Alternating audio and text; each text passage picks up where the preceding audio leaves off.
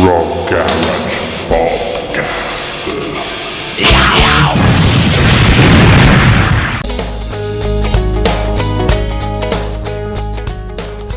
Cari ascoltatori dei podcast di Rock Garage, vogliamo sottoporvi oggi mh, l'ascolto di una lettura di un articolo che abbiamo trovato interessante a firma di Giuseppe Roberto Troisi dal titolo Kurt Cobain, storia della voce di un'infanzia infelice.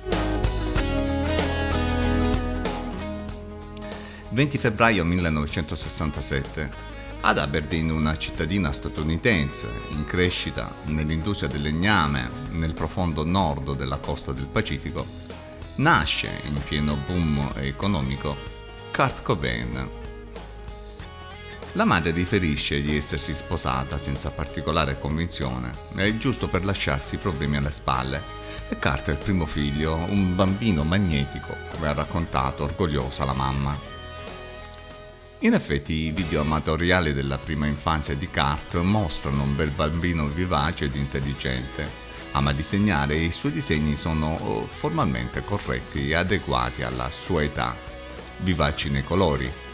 Kurt conosceva intere battute della sua trasmissione preferita, insomma un quadro ben lontano da quella di un bambino con un disturbo da deficit dell'attenzione. La madre intende fare un altro figlio e pensa che deve far calmare un po' questo bambino. Così lo porta dal pediatra, il quale lo sottopone al test dei movimenti oculari con la torcia e dichiara abbiamo un problema e gli prescrive il Ritalin. Povero piccolo Cart, eh, si rimane sgomenti ad ascoltare una descrizione così infelice di una diagnosi complessa e pesante, e la facilità con cui viene somministrato uno psicofarmaco tanto potente in età pediatrica. La madre descrive il piccolo come impazzito, ogni volta che la sera gli somministrava il farmaco in realtà un potente eccitante. Quanto questo possa aver influito sulla vita di questo bambino non lo possiamo sapere e tuttavia in un'intervista Cart dichiara che quell'esperienza ha imparato che le emozioni potevano essere regolate con i farmaci e che quindi tanto valeva prendere l'antidolorifico più potente e divertente, l'eroina. Questa sarà la sua compagna per il resto della vita e nessuno invece sembra interessarsi dello sviluppo di questo intelligente e bel bambino. Il padre prendeva in giro e umiliava il figlio, dice la madre. Intervistato a sua volta, questi ammette di aver fatto molti sbagli col figlio una delle prime frasi che Kurt scrive sul muro di casa è My mom hates me dead. I'll be dead, hates my mom. All'età di 9 anni la mamma decide di divorziare. La lezione di Kurt è di ribellarsi la madre contrasta il figlio finché un giorno decide di portarlo dal padre. Nessuna domanda sulla sua ribellione, sofferenza o necessità di dare un senso a questa esperienza. Come un pacchetto viene lasciato, scaricato dirà lui in seguito, dal padre che nel frattempo, dopo aver promesso di stare sempre solo con lui, si era risposato con una donna, madre di altri figli. Un'altra delusione, insomma. Nella famiglia ricomposta Kurt non riesce a trovare un proprio spazio, la sua ribellione continua, inascoltata, finché inizia a rinchiudersi nella propria stanza, in compagnia della sola chitarra. Inizia un periodo in cui Kurt gira da una casa all'altra. Nonni, zii, di nuovo il padre, poi la madre, dopo un paio di settimane tutti volevano cacciarlo, dichiarerà la compagna del padre. Poi aggiunge, in realtà lui sembrava volere solo la madre. I suoi diari sono scritti, con, scritti e disegni e sono estremamente chiari su questa sua sofferenza. Kurt sente che tutta la famiglia lo rifiuta, a 14 anni il padre definitivamente lo scarica davanti casa della madre. Parole di carte. In quel periodo inizia a consumare marijuana grazie alla quale si interpone su eh, le sue crisi di nervi e Carte definisce quel periodo il culmine dell'abuso mentale da parte di mia madre. Insieme agli amici inizia a fare consumi di superalcolici, compaiono i pensieri suicidi. Un episodio sembra cruciale ed emblematico. Kurt, insieme agli amici, frequentava una ragazza con un ritardo mentale a cui rubavano gli alcolici. Un giorno va da lei e le propone di fare sesso. Lei inizia a spogliarsi e lui le chiede se lo aveva già fatto. Sì, numerose volte, con mio cugino.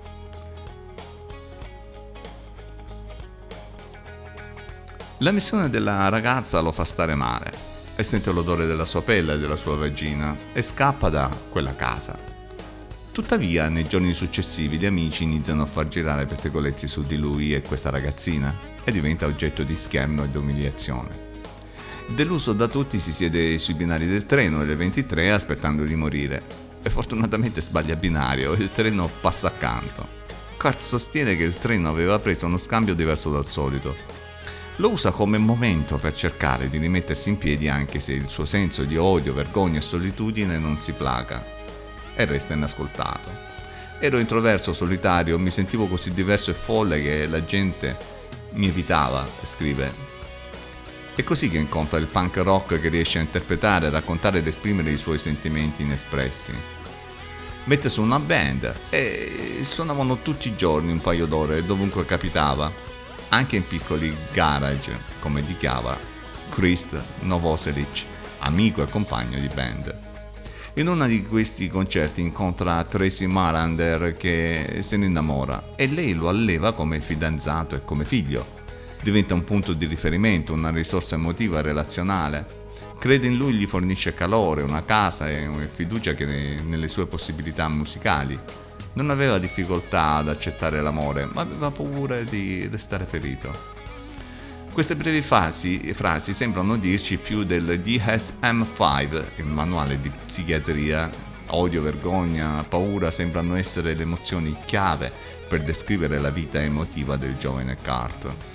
La parola vergogna, shame, ricorre spesso nelle sue canzoni insieme a paura, scare, come nel pezzo Floyd Barber Dice Loredana Lubrano, cantante e vocal coach, riguardo la modalità di emissione nella parola shame di questa canzone. Ogni messa in voce sembra che parli come un sospiro e poi si evolve in un lungo urlo squarciante. C'è una drammaticità viscerale in ogni shame e sembra infatti che questa parola diventi urlo solo dopo aver attraversato tutto il corpo, partendo dalle viscere fino all'apparato vocale dal respiro all'urlo, la costrizione che l'aria incontra in laringe e nel vocal tract sembra non muti mai ad ogni ripetizione del testo nel rispetto e nella coerenza con il suo significato. E c'è quello della vergogna. Anche nei suoi diari la rabbia esplosiva e splatter emerge in modo imponente, così come alcuni tratti persecutori, per esempio i riferimenti a neonati che diventano assassini dei genitori. Your parents are afraid of you. Non a caso nella copertina di Nevermind compare un neonato immerso nell'acqua. L'ossessione per la nascita ritorna nuovamente con il titolo del terzo album, In utero. Colpiscono alcune frasi sul suo diario, scritto in modo estremamente meticoloso e chiaro, al contrario di altre parti completamente caotiche. Il punk rock sembra libertà, sono pienamente cosciente della sincerità della mia voce. Amo i miei genitori ma non accetto ciò che essi rappresentano. Le mie emozioni sono influenzate dalla musica.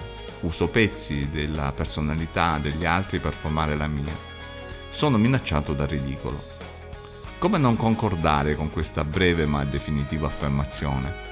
Cobain suona e canta e quando canta usa tutto il corpo per esprimere un disagio antico e inascoltato che oggi potremmo definire disturbo traumatico dello sviluppo. Storie infantili con uno sviluppo traumatico interferiscono con le funzioni integratrici di memoria e coscienza per arrivare a manifestare sintomi dissociativi. L'aver subito durante l'infanzia esperienze relazionali traumatiche altera la formazione dei neuroni specchio. Ciò significa alterare la capacità di integrazione interpersonale, ovvero le sue capacità di vivere le relazioni in modo stabile e continuativo. Le esperienze di insicurezza, umiliazione, oscillazione dell'umore da parte della persona di attaccamento primario, vale a dire la madre e il padre, tendono a sviluppare il cosiddetto atteggiamento conservativo, cioè la tendenza a interpretare le situazioni neutre come situazioni potenzialmente pericolose da cui bisogna difendersi. In qualsiasi modo, magari con delle pistole come in Come As You Are, dove il ritornello, memoria, memoria, memoria, sembra alludere a qualcosa che non si riesce a dimenticare e che ritorna continuamente alla mente nonostante gli sforzi per farlo. Le memorie traumatiche infatti restano come congelate, impensibili da integrare. La teoria polivaga eh, di Porsche spiega come i traumi ripetuti, la presenza costante della minaccia di abbandono, attiva continuamente i sistemi dei gangli di base connessi alle reazioni del sistema nervoso autonomo e questa iperattivazione continua impedisce di fatto l'integrazione delle relazioni, delle immagini e dei ricordi. Questi riemergono così sotto forma di sensazioni corporee, suoni, movimenti ed immagini intrusive, impossibili da controllare. La vita rimane scissa, divisa fra la parte che tenta di adattarsi e andare avanti e quella terrorizzata, minacciata e inadeguata, che cerca solo di proteggersi con l'attacco, la fuga o il congelamento. Quando lo stimolo esterno o interno riattiva il senso di minaccia, il corpo si dissocia. Cosa possiamo trovare di tutto questo nella voce e nella musica di Nirvana, ovvero di Kurt Cobain? Come definire il grunge? I brani sono spesso inizialmente oscuri, ipnotici, fatti di strofe dove la voce appare sofferta, per poi sfociare in rabbiosi ritornelli urlati. La tradizionale forma canzone, strofa, ritornello, strofa, tra l'altro omaggiata e criticata spesso dal leader di Nirvana Kurt Cobain, è assunta a schema privilegiato di un genere che punta direttamente al sodo, eliminando troppi fronzoli e tecnicismi. Osservare i concerti di Nirvana significa osservare salti continui sul piano musicale vocale, le chitarre spezzate si accompagnano a momenti quasi intimistici. Dove sta il ragazzo timido osserva la star che suona in modo energico, intrattenendo folle di adolescenti che si spingono e saltano uno addosso all'altro. C'è una famosa scena che non a caso apre il bellissimo docufilm Cobain diretto da Brad Morgan, in cui Kurt sale sul palco spinto su una carrozzella. Si alza e poi casca come se veramente fosse un paraplegico e rimane disteso come morto. L'inquadratura dall'alto lo mostra come il cadavere nella scena di un delitto. La vergogna e l'odio sembrano le emozioni che accompagnano costantemente l'infanzia e l'adolescenza di Kurt. Il trauma complesso comporta una continua oscillazione fra il tentativo di nascondere i presunti motivi di cui ci si vergogna e la difficoltà a credere nelle proprie risorse anche quando queste sono presenti e palesi. La sorella dichiara: Il cervello di Kurt era sempre in funzione, pensava sempre a qualcosa. La mamma Forse faceva fatica ad accettare i complimenti. Il suo obiettivo era essere il più perfetto possibile. In tutto. Un perfezionista dell'uso di se stesso alla ricerca di accettazione, ma diffidente verso l'accoglienza e l'amore, come accadrà con la moglie. La madre di Kurt fu profetica quando, dopo aver sentito il master di Nevermind, avverte il figlio. Mettiti le cinture perché tu non sei pronto a questo alludendo che la genialità del musicista non era sopportata dalla capacità emotiva di sostenerla. La breve ma intensissima storia d'amore con Courtney Love, di cui nel film sono presenti numerosi video familiari, esprime bene questa difficoltà nel reggere la stabilità relazionale in un vissuto che non riesce a uscire fuori dal dramma. L'ultima apparizione in tv avvenne in Italia, nella trasmissione della Dandini Tunnel il 23 febbraio del 94. La voce esprime rabbia, ma anche senso di disgusto, quasi vomito. È una voce debole e poco sostenuta. I Nirvana sono a Roma e Cobain è accompagnato dalla moglie Courtney Love che sembra stanca degli sbalzi d'umore di Kurt. Sta pensando se lasciarlo e lui tenta un altro suicidio. Questa volta a salvarlo è proprio lei, ma solo per poco. Il 5 aprile a Seattle riesce a concludere la sua vita. In tutta questa storia non si trova mai un riferimento a una risposta alla sua continua richiesta d'aiuto. Non c'è mai un riferimento a uno psicoterapeuta come se il dolore potesse trovare risposta solo nella chimica, droghe o farmaci che siano. Il misconoscimento del trauma sembra emergere all'improvviso nelle parole dell'amico e compagno di band, Krist Novoselic, che sgomento eh, risponde al regista era tutto scritto lì nei suoi disegni, bastava guardare. Appunto, perché sembra così difficile riconoscere i danni e la sofferenza del trauma? Perché un comportamento che esprime così tanta sofferenza viene così facilmente etichettata come irrecuperabile o come bizzarria caratteriale? Non possiamo sapere cosa sarebbe successo se qualcuno avesse portato Kurt Cobain in psicoterapia, soprattutto se nell'infanzia fosse stata data una risposta diversa da quella farmacologica, prendendosi cura di una famiglia disorientata e confusa. Le richieste di cura meritano sempre di essere ascoltate anche da parte di chi, come gli artisti, nell'arte trovano un meraviglioso sfogo espressivo ma non l'uscita dal disagio. L'arte, qualunque arte, esprime emozioni ed idee, dà sollievo, ma non basta per colare il dolore. Anche gli artisti meritano di vivere più felici e quando chiedono aiuto hanno diritto che gli venga dato.